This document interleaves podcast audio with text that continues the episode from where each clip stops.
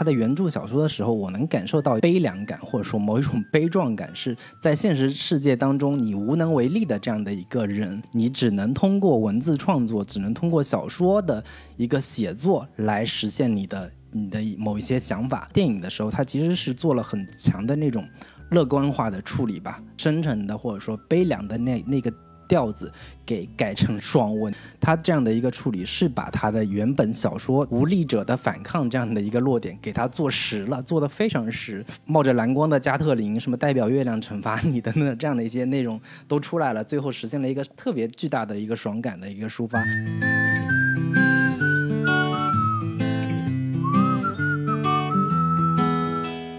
一群小说家表达自己的东西，一群电影人要拍一个表达自己的东西，但是你发现你表达不了自己，这就是刺杀小说家的逻辑，这就是无奈的小说家的现实和无奈的电影人的现实。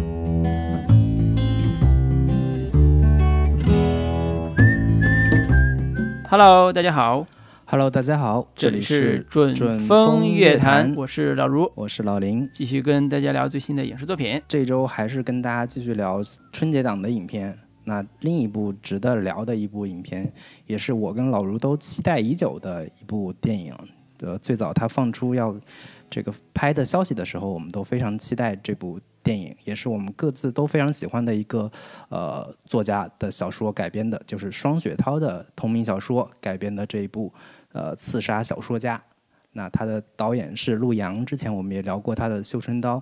一个我们都很期待的一个作家，也同时再加一个我们也挺喜欢的一个导演，看看这两人之间能擦出一个什么样的火花。那我们各自都去电影院看了这部《刺杀小说家》，来今天就跟大家聊一下这部电影。嗯，对，然后这也是我们春节档现在聊的第二部，就是继续给大家拜年啊。这个牛年大吉，是 我还是简单介绍一下这部电影的基本的影片信息。那导演是陆阳，大家如果看过他之前的两部《绣春刀》的话，应该对这个导演是比较熟悉的。那编剧方面也都是之前跟呃陆阳有过合作的，包括陈书、宇阳、秦海燕，以及署名当中也有陆阳。那他。也是改编自双雪涛的同名短篇小说，收录在他的这个小说集《飞行家》当中的一篇同名小说，叫《刺杀小说家》。那主演方面阵容也是比较强大的，包括雷佳音、杨幂、董子健、于和伟、郭京飞、佟丽娅和董洁。那上映的时间就是春节档上映的，今年的这个二月十一号、呃十二号大年初一上映。影片的片长一共是一百三十分钟。那目前。的的口碑方面，豆瓣是七点一分。那票房方面，目前六天刚刚超过五个亿。从它的投资规模来说，回本其实稍微有一点困难的。对，基本的影片信息就是这些。嗯嗯。然后也是在这个春节档，这部片子也引起了不少的争议。呃，有的观众就对这个片子提出了愤怒和不解，就是为什么要放在春节档，以及为什么这个片子呃不好看，或者叫看不懂。呃，竟然在春节档有一部看不懂的片子出现了，所以这也是一个呃很有意思的一个现象吧。我们也会针对呃这个网友针对这个片子的一些疑问或者是困惑或者是质疑，然后我们咱们两个做一些解读或者是做一些各自的观点的阐释。我相信这一期的那个话题争议性会非常的强，所以大家做好准备，可能会有一些针锋相对的意见吧。行，那我们先各自给他打个分数。嗯。来说一下你是否推荐这部片子？好，老卢你先来。我先来，我给这个片子打七点五分。呃，我觉得这个片子是有槽点，但是有主题的一个好片子。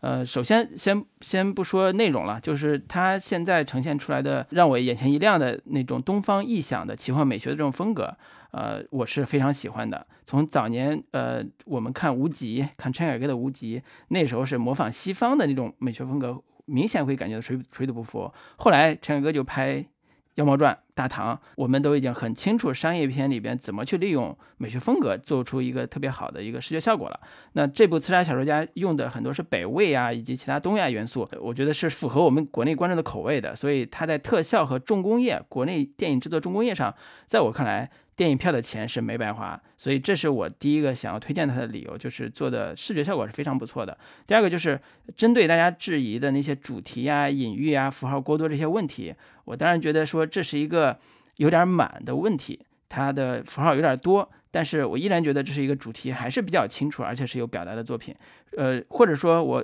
在我看来，这是一个呃一九八四和美丽新世界的双重批判，是有反乌托邦的这个主题的元素在这里边的。那现实和小说的两条故事线里边，两个反派他的对应关系是特别清晰的。之所以我们觉得有点复杂，是因为这个对应关系有点割裂。如果你把这个对应关系能够统一起来，你可能会看到更多的含义和主题。所以这是我们可以稍后再补充解释主题这部分我自己的看法的一个因素。但是我不觉得很多观众对他的愤怒和批判是有道理的。我觉得可能你意外的收获了一部你看不懂的一部片子，但是你没有好好静下心来去琢磨。所以这部片子是应该是整个春节档里边唯一一部有着商业外壳的作者电影，但是它的解读空间可能远远超出我们当下的。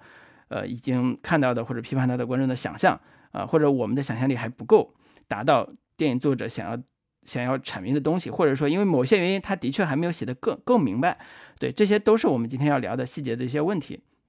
所以总体来讲，我是推荐大家在热闹的春节档之余，如果你是一个电影影迷的话，我是强烈推荐的，因为它的解读空间是足够强的、足够好的、足够让你有。耐着心思去想这里边到底要说什么的，它比一般的爆米花电影或者叫无脑娱乐片要更适合一个影迷对自己看电影的要求，所以这是我推荐的基本的理由。那老林呢？呃，那我给这个片子打七分。我收到的一些各种的观感以及信息来说，它其实很可惜的是，它没有引起那么多的讨论度。其实大部分的这个焦点或者说讨论的重点都集中在。就是头部的两部片子，这个那个《唐探三》跟那个《李焕英》这两部片子，反倒是对于《刺杀小说家》，我倒是没有看到很多人说看不懂，甚至我我对我听到的看到的内容来说，对他的讨论都非常的少。但对对我而言，我觉得这是一部非常令人惊喜的电影，但也存在很多遗憾的电影。呃，惊喜之处在于它的视觉特效的完成度，没有想到竟然会那么高，可以说是春节档最华丽、最富想象力的影片。我觉得这么说也不为过。同时，这部片子在开拓国产商业奇幻大片的更多可能性，如何将网络文学、动漫文化等等的这些的叙事魅力以及他们的养分，能够融入到更现代、更作者的表达中来，以及像。表世界、里世界这种以前我们在动漫里面经常看到，但是在电影里边已经比较少看到这种电影叙事能够运用到商业类型片当中来，我觉得是挺让人惊喜的。在当下各种商业片的叙事都日渐保守的一个当下吧，《刺杀小说家》我觉得他是以一种比较骄傲的，或者说比较。让人眼前一亮的姿态来尝试来对抗一些比较传统的这种叙事的套路。当然，我觉得遗憾也不少。我觉得可能最让我觉得遗憾的是，其实这个片子可能并不应该出现在春节档。假如它出现在别的档期，它所收获的口碑或者说所收获的关注度会更高一些。然后推荐的话，我其实呃推荐，但凡对电影嗯。比较有追求的，或者说对对电影要求比较高的观众，其实是可以去电影院里面看的。如果你对于春节档，呃，相对比较俗套的那种笑闹的喜剧或者煽情那些东西比较无感，或者说并不并不是那么喜欢那个类型的片子的话，我觉得可能《刺杀小说家》会更适合你一些。对，嗯，基本的这个推荐人群，对对，所以咱俩推荐人群都是偏影迷群体。呃，但是我的确在豆瓣上看到大量的所谓的影迷也对这个片子提出了大量的质疑，就是呃，质疑的原因也不外乎几种，一种就是呃，它没内还是没内涵，就是说这种片子也没什么内涵，还是一个特效片，也没有什么所谓主题表达或者是更深刻的寓意解读空间，他还是觉得说这里边的永远都关注点上是中国导演永远讲不好一个故事的这个。痛痛点上说，故事为什么又讲的这么乱？故事为什么又讲的这么多 bug？然后，然后各种飞来飞去的这种奇幻设定，然后也不是一个特别完美的一个一个所谓的一个类型片。打个比方，就是他会挑出各种各样的锚定来否认这种呃，在我和或者在你看来有点创新概念的一个片子。对，但是我觉得这种这种心情在一一定程度上是可以理解的，因为我觉得这个片子它奇特的地方就在于它不是一个。像比如说《神探狄仁杰》这种东方奇幻美学悬疑大片，对吧？它整个视觉风格和它主题和故事是非常统一的。它可能有 bug，但是 bug 不会像这部它的割裂感这么的明确或者这么的强。呃，因为这个片子可能还有两条不同的故事线或者不同的视觉风格呢，就是它带来的这种复杂感和奇异感是比一般的商业类型片要更更强的。所以这也是说我我们今天要聊这部片子可能会遇到比较多的麻烦或者是困难，就是说我们怎么才能用就或者你的角度或者我的角度能把这个片子能聊出一个大家想知道的、没看懂的、想了解的，或者说看懂了，但是我认为你说的不对的地方，能有一个咱们的观点表达出来。我觉得可能首首先的一个角度来说，就是它本身是有原著小说的，嗯我觉得可以先从改编的这个角度来看一看，它到底是不是一次成功的改编。嗯对原著小说我，我跟老卢应该都看过，它是那个双雪涛他在《飞行家》这本小说集里边的一个同名小说。其实，如果对双小双雪涛感兴趣的话，这本《飞行家》其实也是可以推荐大家看一下的。然后我们可以先是呃各自说一下，就是看原著小说《刺杀小说家》的时候，我们对他的一个观感，以及你当时看完之后，你会觉得，假如他改编的话，他的改编难度到底在哪儿，以及他现在目前呈现出来的这个改编的这样的一个成果，是你是否满意，或者说你觉得哪里还有缺憾？我觉得可以先围绕这几个点来聊一下。嗯，其实说到这本儿呃《飞行家》，呃，也是我们之前对双雪涛痴迷的那种时代看，就是前几年吧看的一本他的小说短篇集。呃，在这本短篇集里边，呃，《刺杀小说家》是其中一个我觉得不是很起眼的短篇，甚至说是跟之前的很多的他的同类的作品完全不一样的。因为之前他主要写的是沈阳燕粉街的这个东北老工业基地的故事，呃，而且写的大部分都是非常现实主义的那种落寞的个人呐、或者是个体的挣扎的生存的故事。呃，包括这个这这个飞行家里边的，比如说光明堂啊，飞行家，呃，虽然有一点点稍微可能带一点稍小小的魔幻色彩，但是它大部分都是非常的写实的。而且极其的是扎根在乡土的那种，或者叫城镇化的那种写实上写实基础上的，他人物也是如此。但是《刺杀小说家》里边，他用小说家的视角又写了一个新的一个古代复仇故事，但是这个古代复仇故事看起来像传统武侠的一个说呃替父报仇的一个武侠故事，但是又。呃，在这种俗套的武侠故事的基础上，又做的做了很大的大量的留白吧，而且它的主角也并不是中国的名字，它像一个日本的名字，比如说像千兵卫啊、九藏，九藏，对，它都是一个日本的，就有点像动漫似的那种那种故事，所以这些构成一种非常奇特的叙事风格。但是我在当时看的时候，我觉得这种叙事风格非常的不成熟，就是我觉得它还是呃，并没有揉捏的特别好，就是这两层故事，一个是现实的杀小说家的故事，还有一个就是古代的复仇故事，这两个揉捏的感觉并不是特别的强，只有某些点上觉得哦，这两个故事有一些交汇，比如说就是找女儿这个设定，啊，最后啊圆上了，说哦，这看来这俩故事还能凑在一起，成为一个故事。原来小说里边这两个故事的呃时空感是特别强，割裂感是特别强的，几乎没有交集啊，直直到在某些细细节上才会有一些。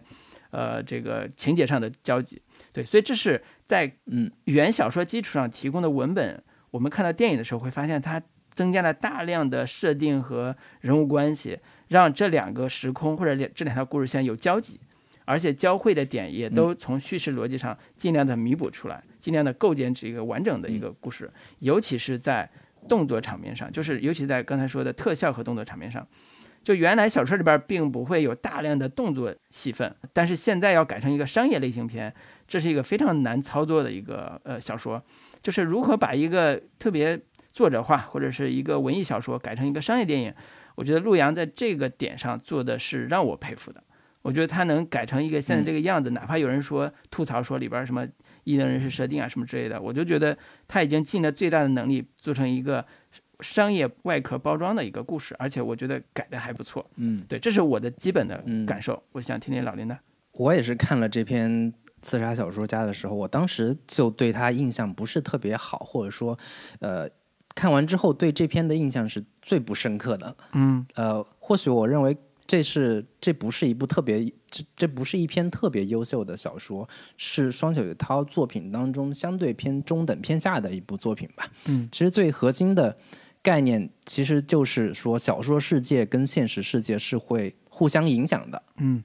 呃，对于小说家而言，他小说就是作者其实就是小说世界的神，他可以凭一己之力来呼风唤雨、毁天灭地。他其实是作者的某一种偏个人的自我内心心境的某一种写照吧，或者或者说我我之后看了其他的资料也得知说，双雪涛写这篇小说其实也就花了两个星期时间，嗯，很快就写完了。然后我当时看完这看这篇小说的一个最大的感受就是，它有一种浓浓的翻译腔和啰里啰嗦的对话，嗯，以及留了大量的空白这样的一个空间。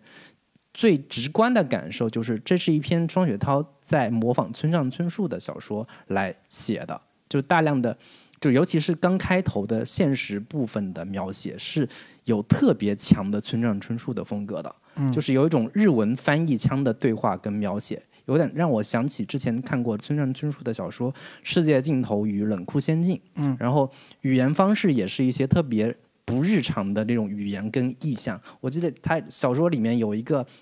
主角的一个概念是说，他想要去北极看熊。对，就这种呃意象是特别村上春树的。我可以给你念一段它里面的一一个对话，说。你你听，你可以感受一下，他是不是很村上春树？说是啊，也知道这样的念头相当不正常，可是好像非得这么做不可，一定要去北极看熊。目前看来，只剩这一个念头，正确与否已经管不了了。就是你你一听，如果熟悉村上春树的话，你一定会能够想联想到村上的他的一个个人的语言风格，然后以及他很多设定上的你那个村上感。我我主要是集中在现实的部分，可能进入到他。那个小说中描写的小说世界里面，又是另一种比较偏武侠小说的这样的一个写作风格。然后我当时在看的时候，我就觉得，首先它存在呃几重的这样的一个问题吧。首先就是呃如何在现实世界跟小说世界之间来回的穿穿梭，这样两条并行的世界线，如何能够在电影当中能够实现它的一个融合，并且能够让观众看得懂，这个其实可能是小说，就是这篇小说改编当中的一个非常大的一个难点吧。其次就是如何呈现这个小说世界的一个，嗯嗯，包括像世界观，同时在视觉呈现上面它的一个影像风格这样的一个问题，其实是我在看电影之前还挺期待它能够给我。给我一个什么样的新鲜的一个刺激？但是我在看完之后，我觉得他对于小说世界的那一部分描写跟呈现是完全能够达到我的一个呃，就是预期的。我觉得他已经是超预期的完成了我对于这部这部小说里面所呈现的小说世界的那样的一个幻想，或者说甚至是一个有更加分的这样的一个呈现，比我想象的更华丽、更绚烂。然后它的一个视觉想象力的这个呈现是要是是彻底能够让我满足的，对，这个是我首先的一个对它优优点上的一个肯定吧，算是。嗯嗯，就是其实改编难度我觉得是非常大的，我。呃，我跟你的感受一样，就看小说的时候不觉得这个小说很优秀，而且不觉得这个小说能改出来一个影视作品。相比之下，像平原上的摩西啊这种作品是特别适特别适合影视化的，当然影视难度也很高啊。嗯。但是可能电影今年也能见到，就是平原上的摩西这个电影今年可能也能上映。对，所以这个是他作品里边非常不起眼的一个小说短片，但是能被制作成大的商业特效电影，这个是我不敢想的，我觉得不可能实现的部分。但是恰恰是。我觉得不可能实现的部分，被陆阳导演用一种他能够嗯建构的一种特效或者建构的一种叙事模式，把它给做出来了。他做的思路其实还是比较清楚，就是一方面把这里边的情感中心做得更加的饱满，比如说就找女儿这个事儿，在现实世界这个部分，呃，以呃雷佳音演的这个角色做成一个特别充分的饱满的情节，呃，然后在小说世界里边。把复仇的故事慢慢的开始往找女儿这个情节上设定，在那靠这两条线同时在靠的时候，其实我们看到他做了一个特别好的解决方案，就是我如何让视觉上完成两个世界的主角进行互动的部分，他其实在现实世界这个叙事线上完成了。就是小说世界里边的男主，就是那个那个侠少年侠客陆空文，他是在现实世界里边是那个写小说那个人，就是呃董董子健演的这个角色。所以这种视觉上的构建，基本上消除了我之前的担心，就是这两条故事线怎么才能让观众。呃，很容易的进入到这个框架里边，且能接受它的呃这个设定。他充分把这两条故事线做成镜像感的一个一个手法，就是一方面把两个主角放在一个空间里边完成完成故事推进，同时又把这两个主角和的故事线做成镜像。比如说这两条故事线的反派，呃，一个是现实世界中的那个李默，对，就是有钱人，一个科技富科技新贵。一个有钱人用用技术来控制人的一人，然后另外一个大反派就是小说世界里边的那个赤发鬼，就是赤发上人，是一个用集权的方式来控制人，让底层互相伤害，来得到他的政治目的也好，或者是野心的一个所谓的帝王。这两者在一定程度上是镜像关系，但是我为什么说我觉得主题上特别好，能在这个电影里边能呈现出来，就是因为你不能把这两个大反派当成孤立的两个两个人。他其实，在一定程度上，他是一个人，他是一个人的两面，或者一个硬币的两面。所以刚才说到，他是一九八四和《美丽世新世界》的双重批判，就是他相当于把反乌托邦和对集权的一种批判都放在同一个语境下去聊。所以这是一种在集权和反乌托邦的这种环境下的一个共存关系。对，所以这是一个非常独特的一个塑造故事结构的一个方式。然后在原来的小说里边其实是没有的，就是或者说他，呃，我是没看到的。我觉得那个原来小说里边他对这种主题的挖掘是是看不到的，他只是对小说世界里边那个集权的那个世界是有明确的表达的，但是对现实世界里边那个反乌托邦这个气质是没有的。所以这种呃新的主题的加成，在我看来是完成了一个特别好的一个主题的构建，因为有了这个。大反派的呼应，所以它变得，我觉得变得某种程度解读空间更更多了。同时，我们看到相应的这种镜像关系，还有辅助性角色，包括像黑甲，就是小说世界里边那个郭京飞，郭京飞演那个黑甲，和现实世界里边杨幂饰演的图灵，他两人也是一个从帮凶变成一个帮助者这样一个角色，就这也是一种金钱关系。所以在这种程度上理解这个故事的。呃，这个叫什么难度就大大降低了，而且它有一种比较明确的一个任务线在推进这个故事，对，所以我觉得这种改编的思路对于电影来讲是一个特别好的一个架构关系，或者是我觉得这更容易让大家接受这样一个呃所谓作者内核的一个商业电影。我觉得另一个点就在于说，他把这个呃就是原小说在落地的这个。这个层面上，我觉得做的比较好的地方，就是在于原小说其实是一个相对有点架空的一篇小说。其实你在看的时候，你是不太能知道说它到底发生在哪个年代，同时小说里面的现实世界到底是发生在哪一个地域背景这样的一个一个背景。然后在做成电影的时候，它其实是给这个小说很好的进行了落地。它的落地的方式就是，他选择了重庆这样的一个地方。其实重庆也是这几年国内创作者非常钟爱的一个环境，包括像《少年的你》也是选择了在重庆。然后重庆也是被这个国内的很多影迷认为是最适合拍摄赛博朋克的这样的一个一个一个地方吧。然后有着非常强烈的这种未来感的这样的一个空间，因此他选择了重庆之后，会对于影片他把。现实部分做的相对有一些未来感，想做刚刚像刚刚老卢所说的这种反乌托邦式的这样的一个设定，放在这样的一个环境之下，会让观众能有更强烈的这种代入感，然后同时也更有利于他营造这样的一个所谓的反乌托邦的这样的一个风格吧。同时，在小说世界这个部分，原小说其实是相对偏。或金庸武侠，或者说古龙武侠的那种武侠小说的世界，但是在电影中，它其实是用了一个比较偏玄幻感比较强的这样的一个世界观的一个设定吧，会让人会就是从呃视觉的绚烂程度，或者说从观众的这这种接受的观看的这样的一个欣赏角度来说，这种玄幻设定能够增加的这种呃特效感，或者说能够增加的那种。这种酷炫的动作也好，酷炫的画面、华丽的这种环境的一个营造也好，我觉得也是给了他一个非常好的一个呃，就是落地的一个一个抓手。对我觉得从这两个层面来说，其实是从呃表世界跟里世界两个层面上来说，都很好的给他落实在画面风格这样的一个定位上边。同时，我觉得是主角关宁，就是雷佳音演的这个角色，在小说里边是一个相对比较的。呃，被动或者说相对比较面目模糊的这样的一个角色，但是在这部电影当中，他给关宁设立了一个非常明确的，同时也可以让观众很清楚的共情的这样的一个人物动机，就是找女儿。他找女儿找了六年，其实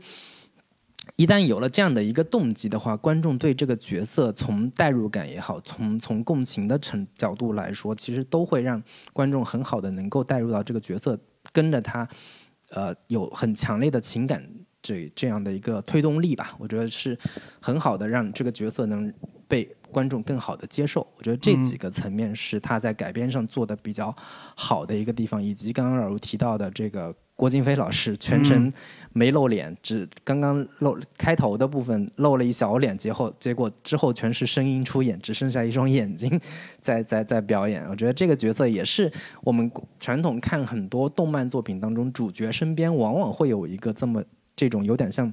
之前看漫威漫威的这个电影当中所出现的这种毒液啊这这一类角色插根插科打诨，然后偏喜剧感的角色，也会让这个故事从。调性上来说有更好的一个调剂吧，然后另一个点其实是说现实世界跟小说世界两者之间到底如何进行呃切换这个点，虽然我觉得它其实是有遗憾之处的，并没有做的那么完美，但是在我看来，陆阳导演已经非常尽力了，他努极力的寻找这两边世界的一个接口吧。我印象比较深刻的一场戏是。那个陆空文在屋顶，对，马上要掉下去了，然后这在那个瞬间被关宁拉住了，然后镜头慢慢向下，就是当那个陆空文想到了接下来小说到底应该如何写作、如何进行发展的时候，然后镜头往下就进入到了他小说世界里边，下面一群人就在打架。我觉得这种是很好的实现了小说世界跟现实世界的一个无缝衔接吧，然后。很多也是以剧情的形式来进行，就是关联起来。比如说现现实世界当中，关宁跟陆空文被阿拉丁公司的那边两边的人在追杀，然后小说世界里面，陆空文跟那个铠甲也是被人追杀。就是从动作或者人物状态两边都有一个很好的一个对应。我觉得从这几个层面上来说，它的改编其实是做的比较的扎实的。嗯，对。然后在这个主题上，其实我也想多聊一句，就是改编的这个过程里边。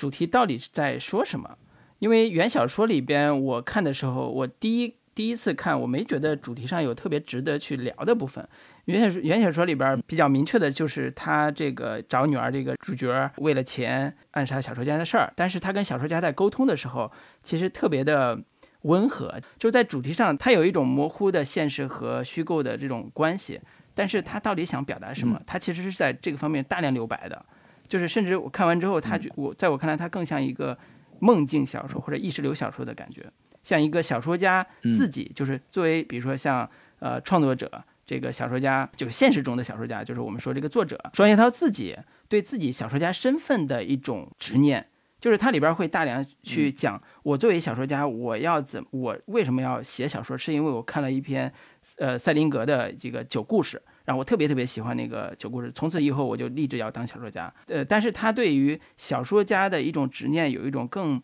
呃，心理上的解读。比如说他接到大量退稿，那他就觉得说后边是不是有人在控制，是不是有人在害我？他有一点迫害症的一种那种想象，他去想象我作为一个小说家，我为什么老是被退稿？为什么没有人支持我？类似这种，呃，所以他的刺杀小说家的本质是。对小说家自己创作的一种心理解读，或者是一种主题解读，在我看来是这样更强烈一点啊。呃，但是在电影作品里边，在我看来，它变成了一个更宏大的主题了。它不单在写小说家自己创作的主题的困境，它其实更多的是，呃，反的放到了一个更大的命题，比如说像弑神，比如像那个反抗集权也好，反抗一种呃统治也好，呃，在这个。小说世界里边就是反抗集权或者反抗统治，一个普通人要要弑神，在那个现实世界里边是要反抗科技新贵制造出来的那种把人当奴隶使用的，或者是一种特别控制人的手段的这种这种方式。它里边会有不管是当下也好，对我们自己的故事也好，它有一种自己的理解和解读的方式。在我看来，这个主题还是挺清晰的。呃，所以我也想听听老林，你你对这点是怎么看的？就是不是有这种主题上的变化？我觉得老卢刚刚提到的这些点，你如果就是仔细看的话，你是能感觉到他在这些主题上是有表达的，但是在我看来，这些表达都是缺失的。就是嗯，最核心的两个嗯，就是两个塑造吧，其实就是这两个所谓的反派角色嘛。刚刚老卢也提到，这个现实世界跟小说世界都有一个反派，一个是呃李默，一个是。赤发鬼，然后他们分别代表着某种呃非常强大的，然后一个是以依靠现代科技，然后最后能够成为神人的这样的一个一个概念吧。其实这种概念我们在很多的，就是之前我们聊过的，像那个尤瓦尔赫拉利写的那个呃，就是《人类简史》啊等等的，也在说未来世界可能是被科技新贵这样的一些人所掌控，他们能够成为神，然后。能够统治这个世界，就是这样的一些设定。你在小，你在这部电影当中是能够感受到的，但是也仅仅是浮光掠影，或者说惊鸿一瞥的这样的一个形式呈现出来。其实你，你如果想要呃认真去解读，或者说你要去细究它的话。似乎他并没有说什么特别深入的，或者说并没有表达什么特别深刻的一个主题。就是原因就在于说，他对于这两个反派角色的塑造都是比较的空洞的。嗯，就是这种空洞体现在说，呃，现实世界当中的这个李默，他到底是一个什么样的身份？他其实只是开头通过有几场。就有一场的这样的一个演讲的这样的一个形式来说明，他似乎在做着一些特别高科技的，然后似乎在做什么，有点像是现代大大数据分析这样的一个掌控每一个人的行踪等等的这样的一些一个一个感觉吧。但是他具体做了什么，他具体如何控制了现实世界的这些人，其实在这部电影里面是展现的非常的薄弱的。嗯，然后到了小说世界里边的这个赤发鬼。他到底又是如何，嗯，就是一步一步，呃，上位的？他当年是似乎跟他那个陆空文的那个父亲曾经是好兄弟，他们如何他一步一步变成了自己当年就是所谓的那个屠龙少年，最后如何变成恶龙的这样的一个过程？他到底是他的心理转变的？这个逻辑是什么？以及他跟他的兄弟当年发生过什么？其实，在现实世界也一样是一个缺失的状态。就是那个李默当当年到底是如何害死那个就是董子健演的小说家的？这样他的父亲到底是怎么回事？当他当年的种种的这样的一些内容，其实是在电影当中是非常模糊的。以至于会让你觉得这两个所谓的反派角色都是非常单薄的，或者说是比较偏符号性的这样的一个人物。这两个人物如果没有办法很好的立起来的话，所谓的反乌托邦主题也好，所谓的这个小说世界里面反强权、反体制的这样的一个主题，都会显得相对不是那么扎实。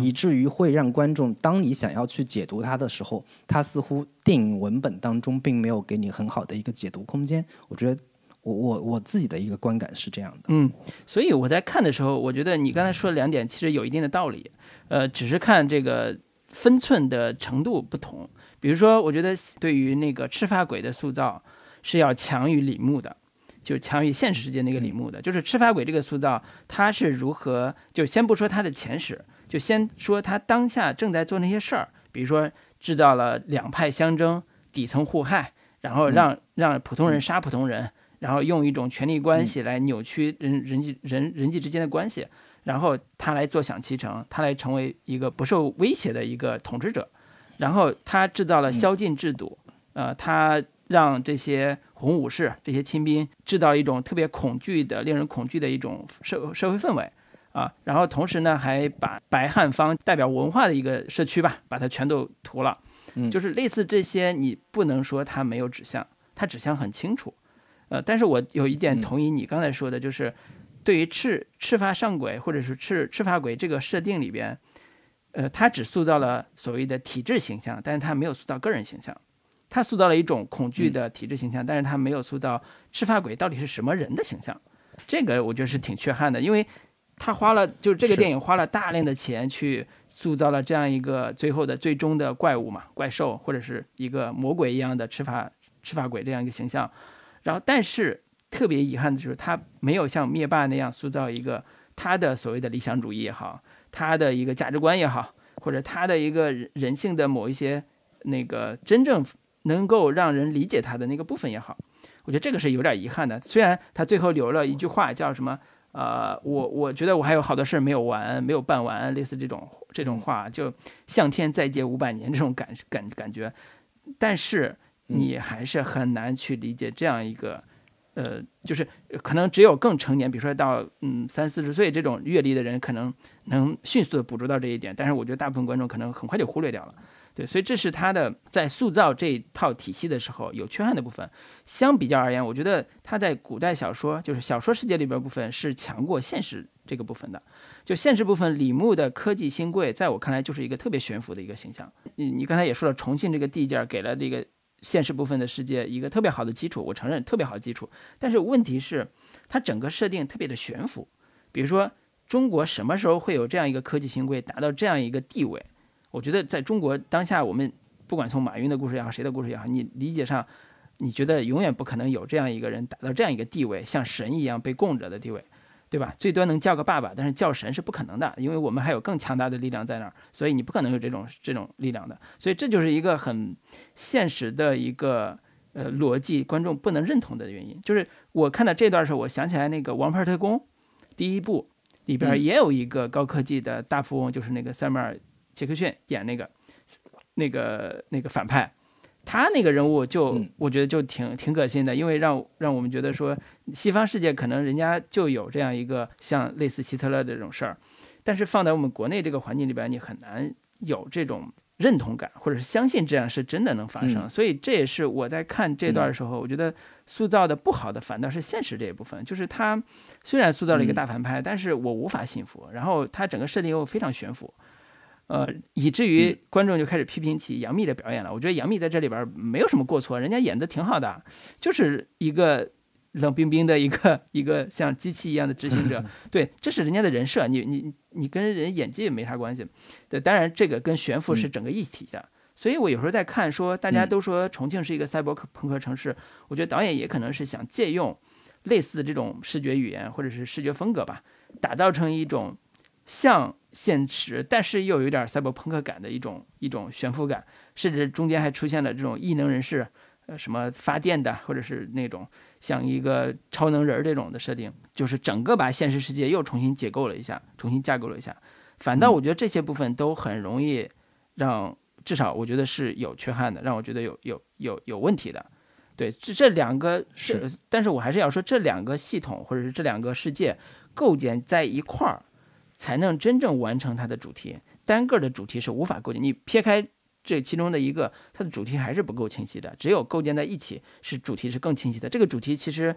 呃，我自己总结的话，它是它就是小人物反抗大世界，小或者小人物要，你不能说要造反吧，至少是要反抗。就是我不愿意再做一个备受奴役的一个小人物了，我要反抗。所以在古装世界里边是小说里世界里边是要是要弑神，你是神，我要弑要杀你，然后在现实世界里边是我要找女儿，但找女儿过程中，发现有一个强大力量在控制我，在胁迫我。那我在找女儿这条路径上，再去帮助弱者，就是那个小说家，然后去完成最后的反击。他最后的那个通过小说写字儿来反击反派那个过程，其实是纯粹爽感逻辑，他的现实逻辑其实是比较弱的。所以这是在我看来，它的主题其实你跳开这俩故事，你统一来看的话，它都是一个。反抗逻辑，但这种反抗逻辑又特别成人化，它特别不好去用一一句话来概括。比如说像之前那个哪吒什么的反抗逻辑，就是我命由我不由天啊，特别清晰，对吧？少年感，然后又中二，但是又特别的热血。但是这个片子呢，又有热血的部分，有一点点热血部分，但是它是中年热血，就是那种说我已经被压的已经不行了，我的孩子都丢了，我怎么办？但是我发现有人在坑我，有人在诱导我做一些。不应该做的事情，后来发现背后有个大阴谋，然后我再去反抗，但这个指向又特别的虚，就是救女儿这个事儿，最后变成了一个救小说家这个过过程了，所以会让我们觉得这种情感的落点是经常会有一点跳跃跳跃的部分。但是我觉得在不管是呃这些问题是不是存在啊，但是他在主题上的表达，在我看来还是比较清晰的。就是刚才我说那个部分，它还是比较清晰的。只不过像你说的，有有一些没说透的部分，但是我个人觉得他没说透，不是因为他不想说透，是他说不了透。他说透了，可能就上不了了，就就这么简单，就这一点。其实我在看小说的时候，我有一个强烈的一个感受，就是这是一个小说创作者或者说文字工作者的某一种理想主义，或者说某一种无奈之下的反抗的一个一个主题。其实这个主题落点就在于说。我作为一个小说创作者，我可能在现实世界当中是一个 loser，或者说被人看不起，或者说根本没有人关注到我，我写的小说也没什么人看。嗯。但是我在小我的小说世界当中，我是一个可以呃实现我的理想的，或者说实现我想要反抗某一些东西的这样的一个一个力量的。然后。在电影当中，其实我觉得这个这个主题落点被他改写了，或者说被他进行了某一种意义上的一个削弱，或者说他他的最终的主主题落点其实会落在说小说是真的可以改变现实的。就是我在看小原他的原著小说的时候，我能感受到是有某一种。悲凉感，或者说某一种悲壮感，是在现实世界当中你无能为力的这样的一个人，你只能通过文字创作，只能通过小说的一个写作来实现你的你的某一些想法，或者说来那个实现你某种意淫，你甚至可以说的更更悲观一点吧。但是你在你在看他的电影的时候，他其实是做了很强的那种乐观化的处理吧。嗯，会我我。最后会让我感觉，其实是他这样的一个处理，是把他的原本小说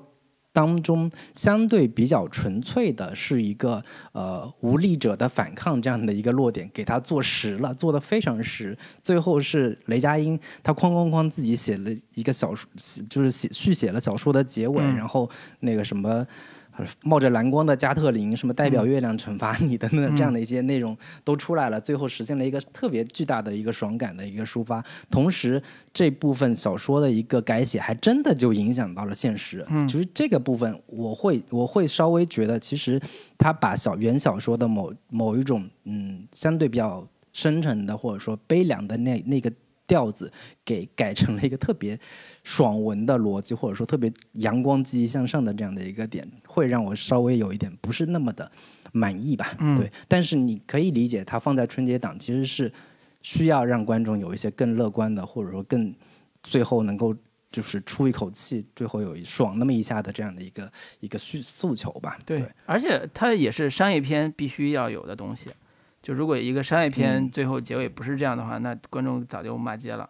对他，他这种改法其实是符合商业片逻辑的，只是说现在可以看一下他的商业片这套包装是不是能够真的是做到包装好的一个作者性的内核，就是刚才你说的小说作者里边对于反抗啊或者弱者的这种反抗的定义的这种东西，是不是真的有一个好的一个包装？我觉得可能是有这方面的缺憾的，就是他最后完成度还是没有那么高。就是，即便是他在小说中打败了反派，那他现实中可能也会面临巨大的缺憾。呃，当然，现在电影的结尾也留了一个类似的暗示吧，就是不一定是。找到女儿，他可能也没有找到女儿，类似这种，他有一点暗示，但是我觉得可能还不够，他的他的某一种的悲剧性还是不够强。我其实特别不喜欢那个结尾，就是关于他女儿到底就是正脸转过来，到底是是不是他女儿的这样的一个点，就是很多观众也是看到结尾的部分的时候，也会觉得，难道真的就你小说这部分你你你就改写之后，他女儿真的就能找到吗？就是我你我一方面能够理解说。他在春节档上映的时候，他必然会要给观众就是某一种在情感上或者心理上的某一种满足吧。但是他真的这么操作的时候，我又隐隐的觉得有一点怪怪的。就是当你女儿真的就是那个杨幂给他摆了五张照片，你找了六年，你真真的亲生父亲你都不一定认得出来。你试图用最后结尾的那样的一个悬念让观众认。去认说他到底是不是他女儿，根本是一个完全实现不了的一个一个结果。就是在我看来，他最后所做的、所设计的这样的一个悬念是完全无效的。是同时也是削弱他的一个主题表达这样的一个操作。对对，所以如果我们把主题表达落在普通人的反抗或者是觉醒上吧，那其实最后的结尾是不不是很满意的，或者甚至说他连找女儿这个设定最后也并没有达到一个特别完美的让大家唏嘘的、感动的，或者是感慨的、愤怒的，这些都没达到一个一个这样的结尾，所以这也是呃好多人对他主题有。有有意见的原因，就是好像你在说什么，但是最后好像有没有真正让我 get 到你要说的那个东西？对，可能是他的一个比较明显的这个问题。对，但是我还是坚持认为，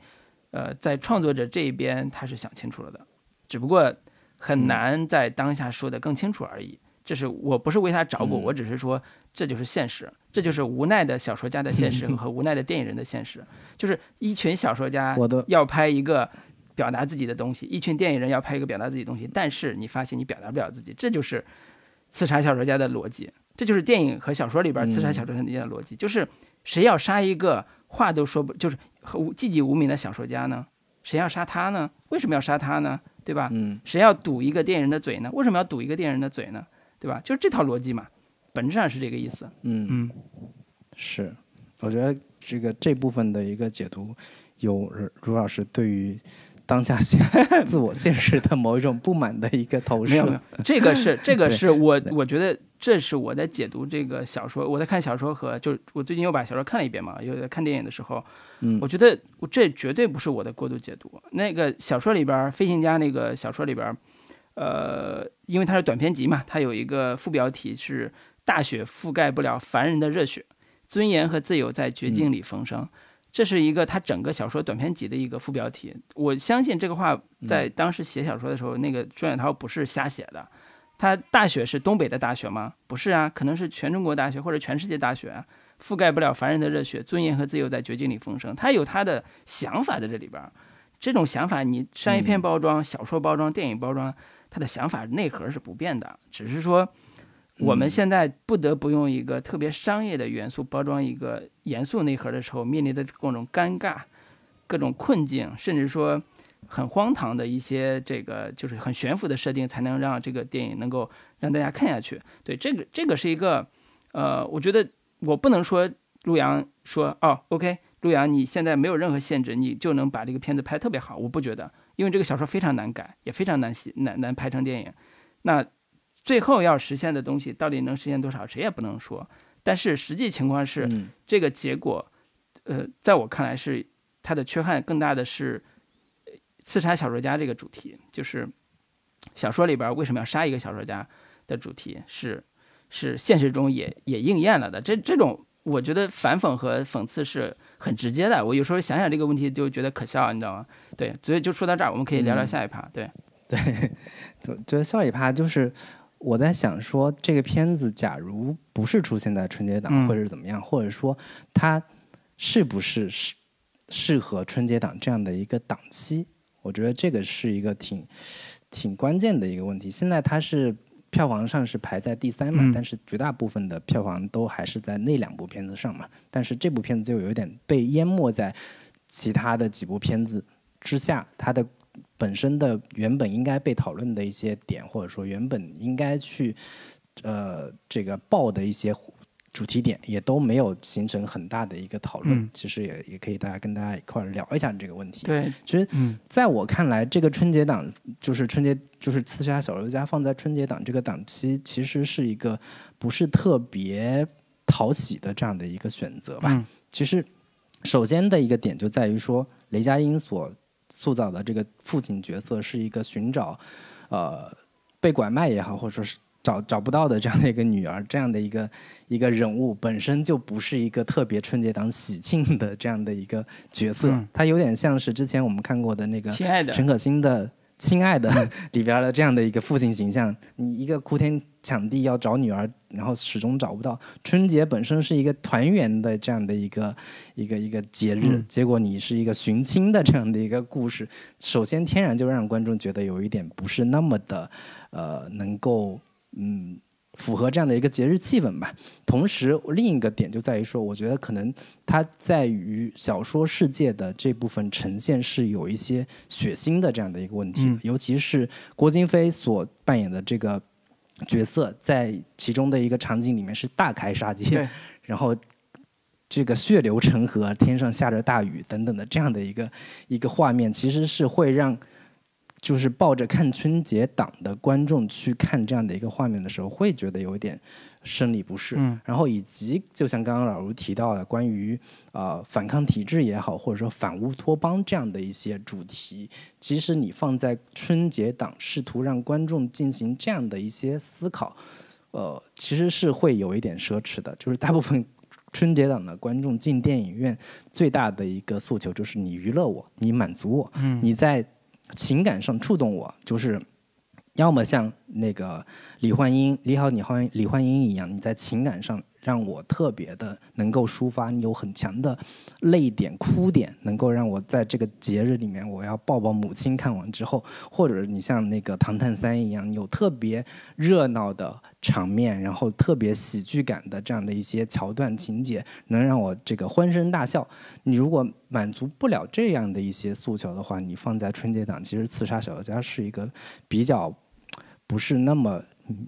合适的一个选择吧。这是我对于他的这个基本的款看。嗯，简单来说就是这部电影不热闹、不好哭、也不好笑，就是很难马上满足这个观众的需求。呃，对，这的确是春节档当下，尤其这个七天或者六天春节档时间，呃，一个特别大的一个难题或者现象，就是好像票房很容易爆，但是这类片子又很难马上触动到观众的需求上。呃，这也是我在看之前也很担心的，因为我说实话，我虽然想看这部片子，但是我很怕它拍砸了，就是觉得这个片子嗯很难拍好，而且。它的主题跟故事又不是特别的讨人喜欢，就是在现在这个时间点，反倒它最亮眼的部分就是东方奇幻美学这个部分，又是一个动作戏，就是刚才你说的这个郭京飞老师在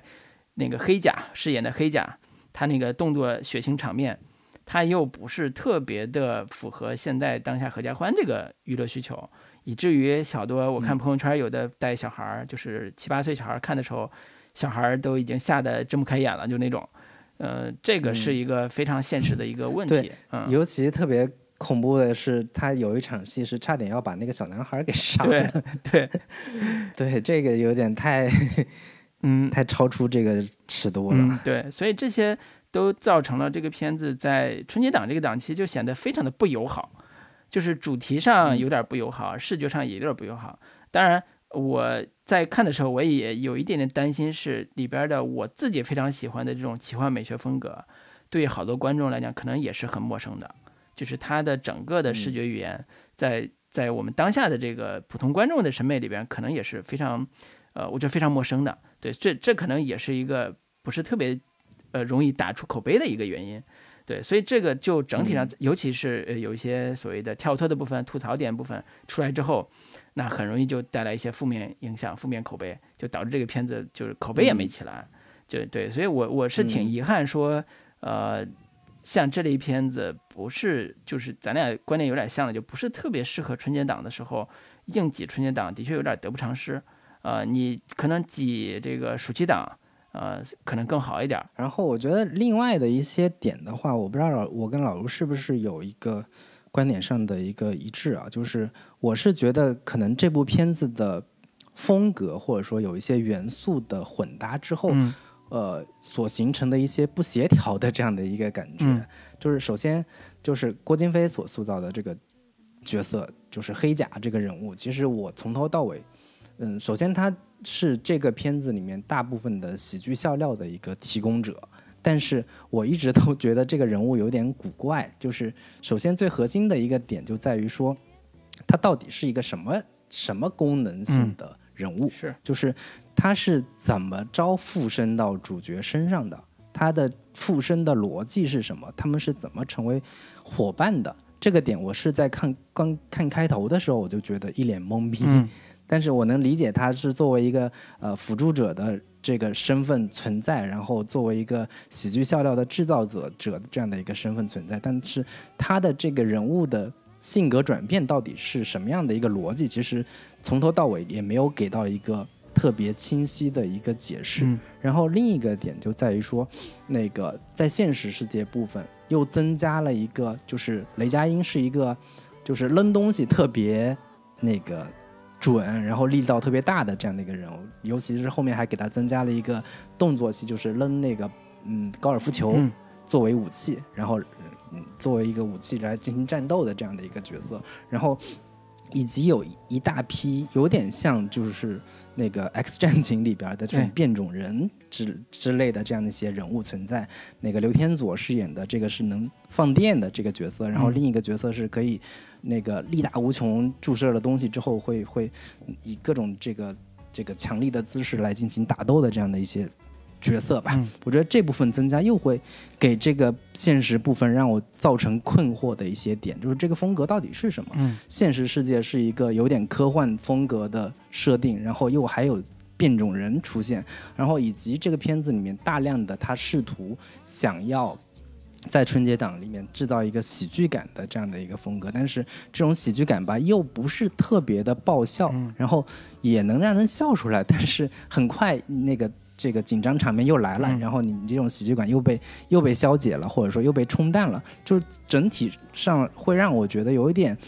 大混搭的这样的一个感觉。然后他的这种选择，你能理解说是因为我是春节档的影片，因此我要增加更多的动作性场面、奇观性场面，然后呃增加进喜剧元素，他什么东西都想要融进来，但是并没有很好的让这些这些元素。交融在一起，交织在一起，为它的主题表达来进行服务，这个是我看完之后对它另一个不是不是太满意的一个地方吧？对，所以这个也是我想聊一两句，就是这个电影的类型到底是啥类型？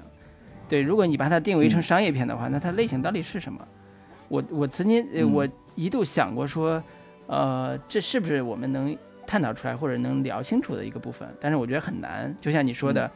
它。有一部分像毒液，就是那个黑甲，这个是部分像毒液，啊，或者是寄生兽。然后呢，有一部分像变种人，就后边现实世界里边突然出现了一个异能人士，啊，超能战士，啊，然后有一部分呢又是古装动作片，呃，那有一部分有点像呃阿丽塔，就是那种那种很奇幻的这个设定，就是它整个的故事内核、故事的风格是不统一的，都不是说视觉风格啊，就是故事风格是不统一的。所以带来的这个呃拼贴感特别的强，呃，以至于它的混搭又不是一种能够像昆汀这种我能把混搭的元素做出趣味来的这种方式，它还是是强行混搭的，所以带来的割裂感是特别强的。在我看来，它唯一可以参照的就是呃标准的好莱坞的超级英雄片，这是它我觉得在这个片里边唯一能参照的一个类型。你比如说呃像那个现实世界里边。呃，这个男主就是，呃，雷佳音饰演的这个角色，他是带设定的，他是带所谓扔石头设定，这还是带一点现实感的扔石头这个设定的，呃，然后后边出现的这种异能人士就是属于超级英雄概念的，只不过是反派，然后小说家呢是带神来之笔，人家是有有决定权的，然后有一些所谓的加成的部分，但是这个也是一个笼统逻辑，能大概大概能梳理一下，然后在古代的这个场景里边。黑甲跟少年侠客的这个组合也是一个超级英雄设定，嗯，用超级英雄打败大反派这个逻辑去完成这个故事构建的，只不过他用的是中国的内核，就是所谓的这个帝王内核这一套的东西，啊，然后所谓的集权内核这一套东西，然后这是这两个主题或者这两个风格吧，在类型上很难完全统一的一个原因。我个人是比较倾向于说，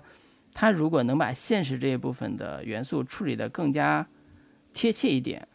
可能会好好一些，就是能把刚才说的那个所谓小刺杀小说家原来小说里边那种悲剧性，或者是某一种幻想感做出来，然后可能会能解决现在的一些问题啊，但是不一定。这这个我我不太清楚这个是什么原因，但是我每次看到这种桥段，我都会想起来这个片子背后的监制叫宁浩的这个导演，这个制作人，嗯，就是宁浩导演是一个特别喜欢拼贴感的一个导演。呃，之前我印象里边，我在看《绣春刀二》的时候，它出现，但凡出现喜剧桥段，我都在想说，这可能是宁浩的个人趣味，你知道吗？都不是导演陆阳的。对，所以在这部这个刺杀小说家的电影里边，我也是经常看到这种片段，我就觉得这可能是宁浩的口味。对，这可能不是陆阳的口味，对，但是不一定，我这是我个人猜测了，这可能真的不一定是这样。但是的确，在现在的困境就是，如果现在这个样子，那你怎么能把这个片子包装出一个卖点或者好的一个趣味出来，让观众去嗨它，观众去喜欢它？嗯，我觉得这个是反其道而行之，你去想这个事儿的时候，一个特别大的痛点。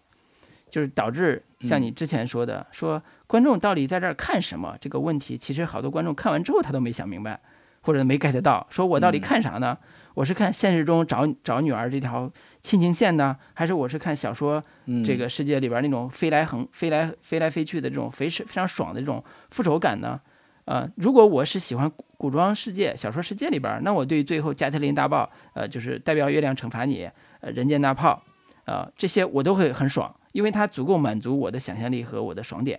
那如果我是冲着救女儿这条线来的，那我的亲情线是非常重要的。我对他的父亲这种身份感是要求是很高的。那这这种情感需求又是这样的，所以它既达不到像之前的找找呃，比如说退休特工找女儿的这这种类型片、特工类型片、动作类型片，比如说《飓风营救》这一系列的作品，又达不到像《毒液》、像这种《寄生兽》。或者是 X 战警这种的纯粹以强设定来推进故事，或者做大反派争夺的争斗的这个这个强设定故事，就它两个都有点很难贴。对，我觉得这个就是它核心的一个问题，就是我觉得它在叙事线上或者说人物视角上是有一点混乱的，就是观众不知道到底应该带入到哪个主角人物身上去。来，然后跟着他一路去进行冒险，就是在现实世界当中有那个最核心的那那个人物动机，其实是雷佳音那个角色，他要找女儿，最终观众故事结尾的落点也是在找女儿这个点上。但是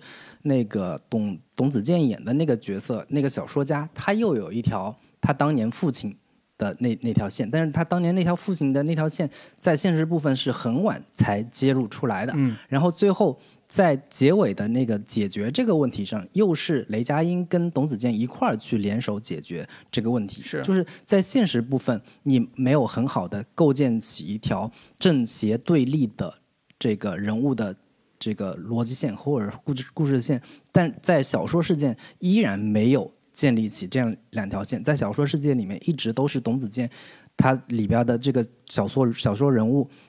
孤军奋战，再去对抗这个所谓的。大反派大恶魔，直到结尾部分突然出现的那个红甲战士雷佳音乱入到他那个世界里面，跟他一块儿去解决了这个大 boss。就是一般我们看动漫作品当中，他肯定有一个最核心的主角，然后最后。那一下就是关键性的暴击是由这个主角来完成的，结果在这个电影当中又是雷佳音最后帮着他把这个事情给解决，然后两个人是一块儿把那个刀给拿下去的，就是会让观众不知道到底我应该是带入到雷佳音找女儿的这个点上，还是说那个董子健他当年杀父之仇的这个点上，这两个点其实都没有很好的进行。交融在一块儿，就会显得有一点松散，或者说有一点混乱的一个很很核心的一个点。嗯，对。其实，如果我们现在来看这两条线故事的话，本质上来讲，小说世界这条线是为雷佳音这条线服务的，关宁这条线找女儿这条线服务的。在我看来是这样的。那这样的话，我们现在来看这个片子的话，会发现，呃，小说世界这条线虽然拍的很好看，动作戏很好，特效量很大。然后最后决战戏也很精彩，但是它有点喧宾夺主了，它有点过于强化，就是刚才提到的这个少年一开始的这种动作戏了。其实更核心的还是说，先把在现实世界里边，先把雷佳音和这个小说家这两个人身份感建立好之后，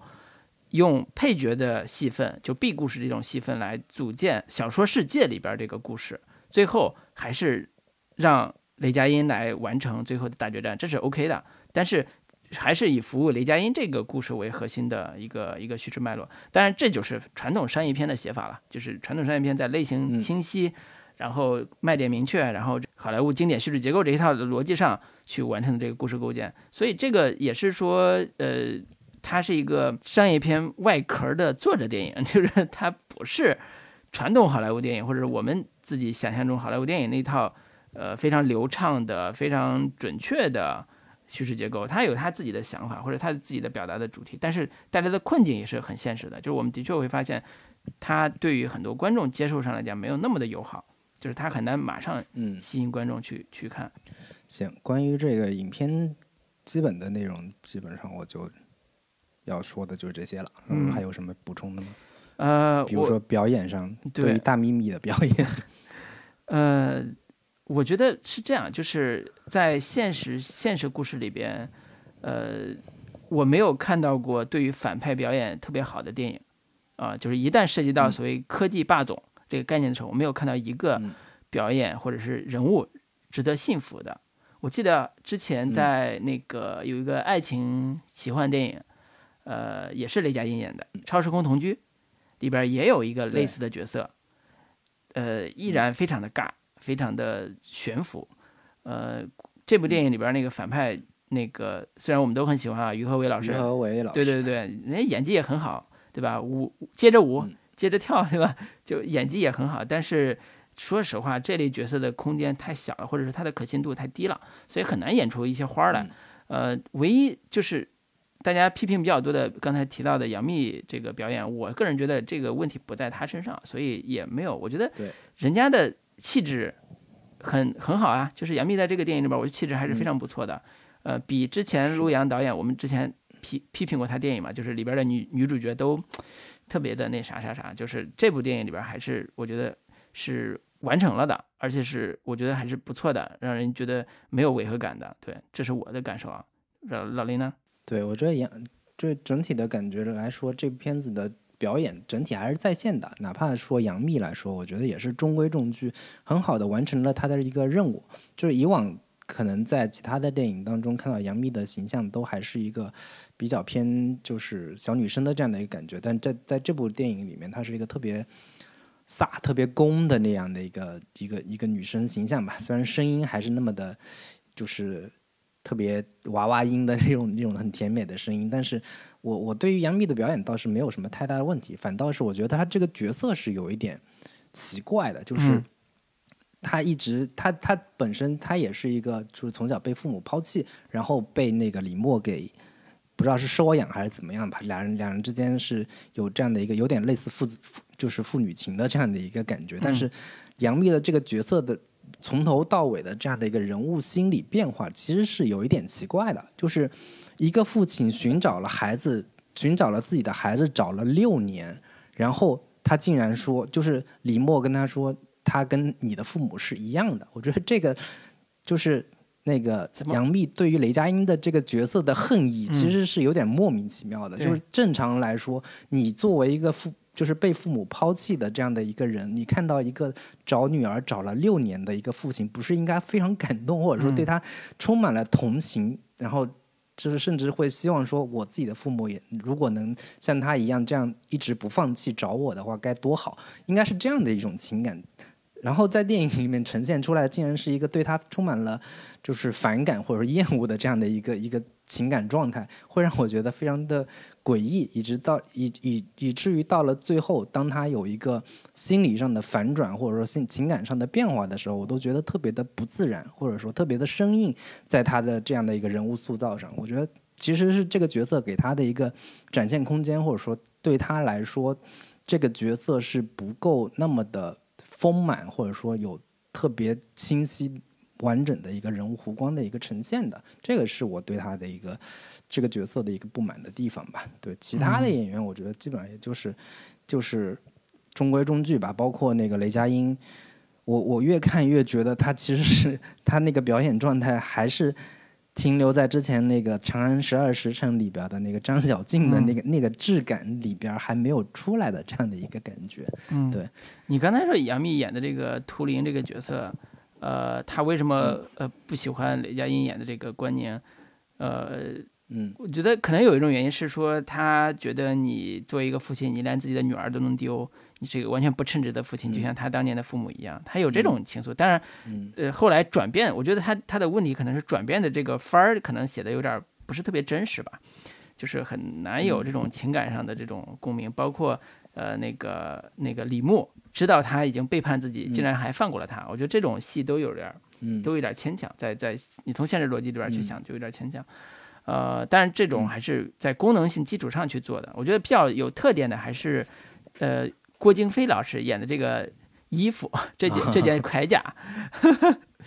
就是我我一开始不知道说他到底是怎么完成这个表演的，后来仔细又找了一些资料，看到了一些剧照，会发现说他这个角色的呃表演方式，其实跟我们之前看的好莱坞很多的。大片或者是这种特效电影的这种表演方式非常像，几乎或者叫跟好莱坞已经接轨了。就是我们现在的国内的特效，包括像《阿凡达》呀、《星球崛起》啊，这这不是我们的啊，就是好莱坞的这种大特效，比如说好莱呃呃大特效电影《阿凡达》《星球崛起》《头号玩家》，他们用的动作捕捉和虚拟拍摄的技术，其实也是完整用在现现在《慈善小说家》这个作品里边，而且他用的这个方式，就是主要是表现在。两个角色，一个就是刚才说的郭京飞老师演的这个铠甲、铁甲上，还有一个就是赤发赤发鬼这个角色上。然后，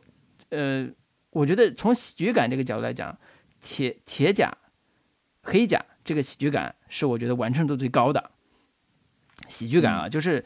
一个坏的一个杀人机器，它还有喜剧感，还有幽默感，而且是一件衣服，你给穿在身上，还有一些特别好玩的这个设定。我觉得本身是一个特别，呃，丰富的一个元素，呃，但是限于篇幅，它能表现的机会并不多。但是我觉得，呃，这个设定特别好，呃，但是硬的地方可能就是它为什么突然转变了，就之前提到的。然后呢，这个角色到底是怎么回事儿？他之前是不是这个赤发鬼的是呃心腹啊？那如果不是心腹，他到底是谁？就类似这些设定都你没法解释，你看不到他能圆的这个契机，所以就会觉得有。嗯，你觉得咯噔咯噔的，你看的这种设定，你觉得老是觉得跳戏，对，所以会有这种感觉。但是我觉得这个设定挺好的，如果他有足够的的戏能够把这个这个点写清楚，我觉得这是挺好一个设定。呃，还有一个我不太满意的是什么？就是，呃，那个现现实世界里边小说家的他和他妈妈之间的关系，因为小说里边其实只是勾勒了几笔，但是对于呃，电影里边关于这个小说家为什么写小说，以及他写了六年寂寂无名，还得靠他妈养活，他妈还是一个就是打工打工的一个底层吧，反正是非常底层的一个一个中年妇女，而且还是瘸着一条一条脚，还是得养活自己的儿子。呃，我反倒觉得这种母女呃母子关系如果能写好，也是特别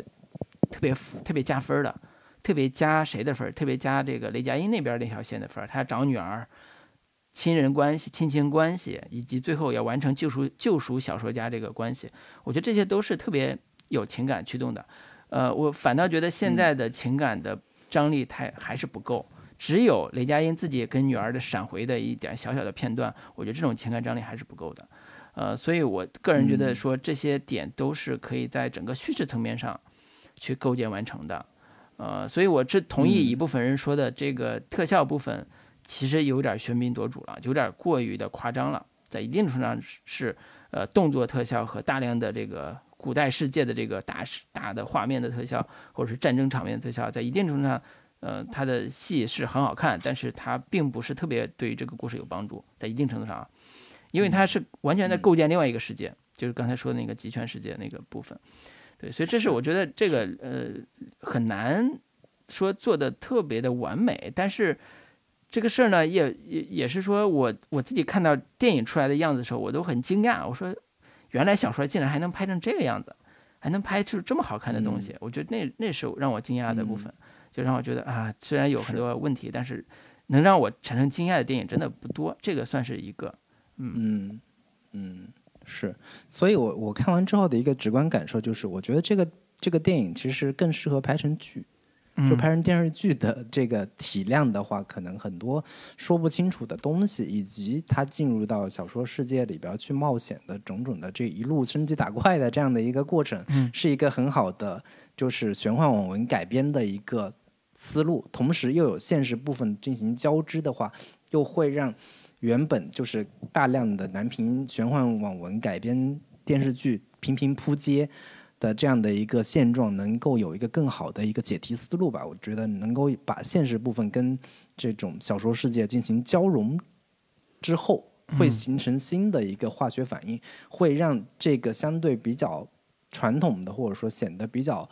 套路的这个升级打怪的这个升级流的这样的一个网文，能够有新的。不一样的呈现方式，同时也也有更多的篇幅能够给他展现。这个是我看完之后可能给他找到的一个新的一个改编的一个方向吧。不知道会不会有有这样的一个一个实现吧？我我其实是很担心的，我其实特别担心的。尤其我看到结尾最后要出一个字幕，出完字幕出来一个桥段是小说宇宙要干嘛干嘛，我就特别担心，你知道吗？嗯，我就特别害怕 他在这条路上再往前。就是这个设定里边再往前走，我觉得这个设定它有它很华彩的部分，但是它如果解决不了观众要看啥的这个问题的时候，你改成剧也是没用的。嗯，我觉得这个是很现实的一个问题。但是，但是我觉得改改成剧的话，至少我们我我们之前提到的，就是说关于现实部分，这个李默跟他小说家的父亲当年到底发生过什么事儿，嗯，以及在小说世界当中，这个赤发鬼跟他那个陆坤文的父亲到底。那个九天到底曾经发生过什么？嗯，以及他们当年是如何篡权的？当他篡权之后，他是如何一步一步控制人心，控制这整个整个这个小说世界，发生就是大的混乱的。就这些内容，其实是有很好的一个开拓空间，或者说很有很好的延展空间的。嗯，如果能做成剧的话，或许能够把这部分的呃让人一头雾水的地方，能够给补全了，补足了。对，哎，你你这个点也许是我觉得是可以，可以有实现空间的。对，希望这个慈善小说家的创作团队能够听到我们的节目，能够对你对你们这个建议啊有一点点小小的帮助，那就我们就就没有白没白聊，是吧？对，但是但是我们也是希望说，如果听完我们节目的朋友或者听众能对这个片子有兴趣的话，不管是对小说有兴趣，对片子有兴趣，我觉得都可以建议看一下。然后我个人是在春节档这个是这个时间点是比较推荐这部的，对，这是我个人想说的。嗯嗯，这一期我们想聊的基本上就是这些了。我觉得最后我可以再简单给大家推荐两部跟这个电影有一些可以相关性的这个电影作品吧，都是关于作者跟他的小说世界跟现实世界的这样的一个交融的影片吧。一部就是伍迪·艾伦的叫《解构爱情狂》，嗯，这部电影应该是伍迪·艾伦。嗯，在他电影序列里面，我可以排到前三的这样的一部作品。他其实就是伍迪·艾伦所饰演的角色，叫哈里。他是一个小说家，然后他的生活特别的混乱，但是他能把自己现实生活当中所遇到的所有的事情都写到他的小说里面去，以至于他身边的人都很害怕，就是遇到他，或者说那个。跟他发生关系，然后被他写到他自己的小说里边去，然后他的每一个小故事都充满了他天才的想象力，以及能在这个就是我所看过的呃一个关于作家如何把自己的生活变成他的创作养料，然后同时模糊了现实跟小说创作之间的界限的这样的一个主题，这样的一个命题之上，伍迪·艾伦的这部电影是我看过最精彩、最有意思的。一部作品，如果你对这种话题感兴趣的话，可以看一下这部叫《解构爱情狂》这部电影。对，嗯，还有你是两部吗？不是？呃，对啊，还有一部叫做《奇幻人生》，叫《Strangers Than Fiction》，那个是一部呃奇幻设置的电影，其实是一个小，就是一个呃小说作，就是小说中的人物忽然意识到自己其实是一个小说人物。就是他这个里边所饰演的这个角色叫 Harold，然后他是一个国税局的审计人员，然后每天都过着特别单调乏味的生活。结果有一天，忽然一个旁白的声音 打破了他的一个他所生活的小说世界。就是当他做任何的动作的时候，都总是有一个旁白的声音来指导着他。就是那个当他拿起电话，然后忽然就会有有个声音说。这时候他拿起了电话，就就是一个小说人物，他听到了创作者的一个内心的心声，或者说内心的旁白，在他脑中当嗯嗯，就是脑他的所谓的现实生活当中，于是他要想方设法找到那个作者，想要改变自己的命运这样的一个故事，其实跟我们今天聊的这个《刺杀小说家》也有某种异曲同工之处吧，叫奇幻人生，大家也可以感兴趣的可以看一下。嗯，对对。哎，你提到这儿了，我我想起来我自己印象里边比较深的，对，但是跟你的角度不太一样，你是从这个虚实虚实的角度来来来推荐的这两部作品。我是从创作者的角度来推荐两部作品，就是从写小说的人，嗯，或者是写作品的人来推荐他的人生的困境，或者说他的主题性怎么表达。一部就是呃科恩兄弟的呃巴顿芬克，就是一九九一年那部作品，获得过应该是当年的金棕榈吧。就是大奖的一个作品，是非常有名的一部关于一个编剧如何创作的困境的一部作品。这个作品里边有非常多的一个幻想型的这种场面，比如说火烧的走廊，一个编剧在这种过程中创作的时候遇到的困境，通过一些特别奇妙的视觉化的方式去展现。对，这是一个呃这个艺术片，就是非常有艺术风格的一个片子。还有一个就是二零零二年的一个片子叫《时时刻刻》，这是一个女性主题的片子。然后它的主角其实是有三个不同时代的女性，其中有一个就是一个叫伍尔夫的小说作家，那可能指向的就是弗吉尼亚·伍尔夫嘛，就是非常有名的女性作家，当年在在写一本写一本叫《戴罗维夫人》的一个一个小说，就是他也是在虚构和现实中在游走的时候，怎么去触及他内心的一些故事，对，这些都是在创作层面上和一些主题上统一性完成度特别高的作品。当然，这这两部作品可能都有点文艺，包括你你举那两个可能也有一点点文艺啊，就是 这可能是在这种主题上更深刻，或者叫更呃细腻，或者叫更多元，能够把我们想聊的今天这个主题虚实结合也好，小说家主题也好，能够做相应的补充。对，我们就先推荐这么多。对，好，那今天就跟大家聊到这里。最后，呃，还没有加加入我们。群聊的听众可以在微信当中搜索“准风乐坛播客”的首字母 Z F Y T B K，然后这个找到我们的小助手，把你拉到我们的群聊当中来，欢迎大家踊跃加群。哎，好，欢迎大家。嗯，好，那就跟大家说再见，拜拜，拜拜。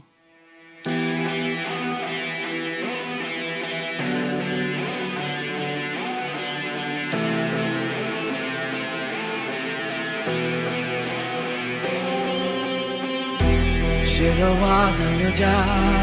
没放弃过挣扎。苍山下梦想沙，是爱人的脸颊。留的疤结的家，越期待越是坍塌。跌跌撞撞，手心剩下牵挂。下我内心每晚着魔了又会怎样？没灵魂又没思想，独自舞蹈不禁狂放，感受心跳，面无表情只在弹指之间，生死的界限一根烟之后会慢慢浮现。这个世界需要正义，这个社会需要秩序，百般无奈，到处总有人喜欢扮演上帝，忽隐忽现，叙事好像已经看不见，贪得无厌，多少的人心跟着时间变，不再相信神灵，独自走一遭，你想到了终点，还是想？要逃，别害怕跌倒，一直是解药。不想问心事，也怎么可能忘掉？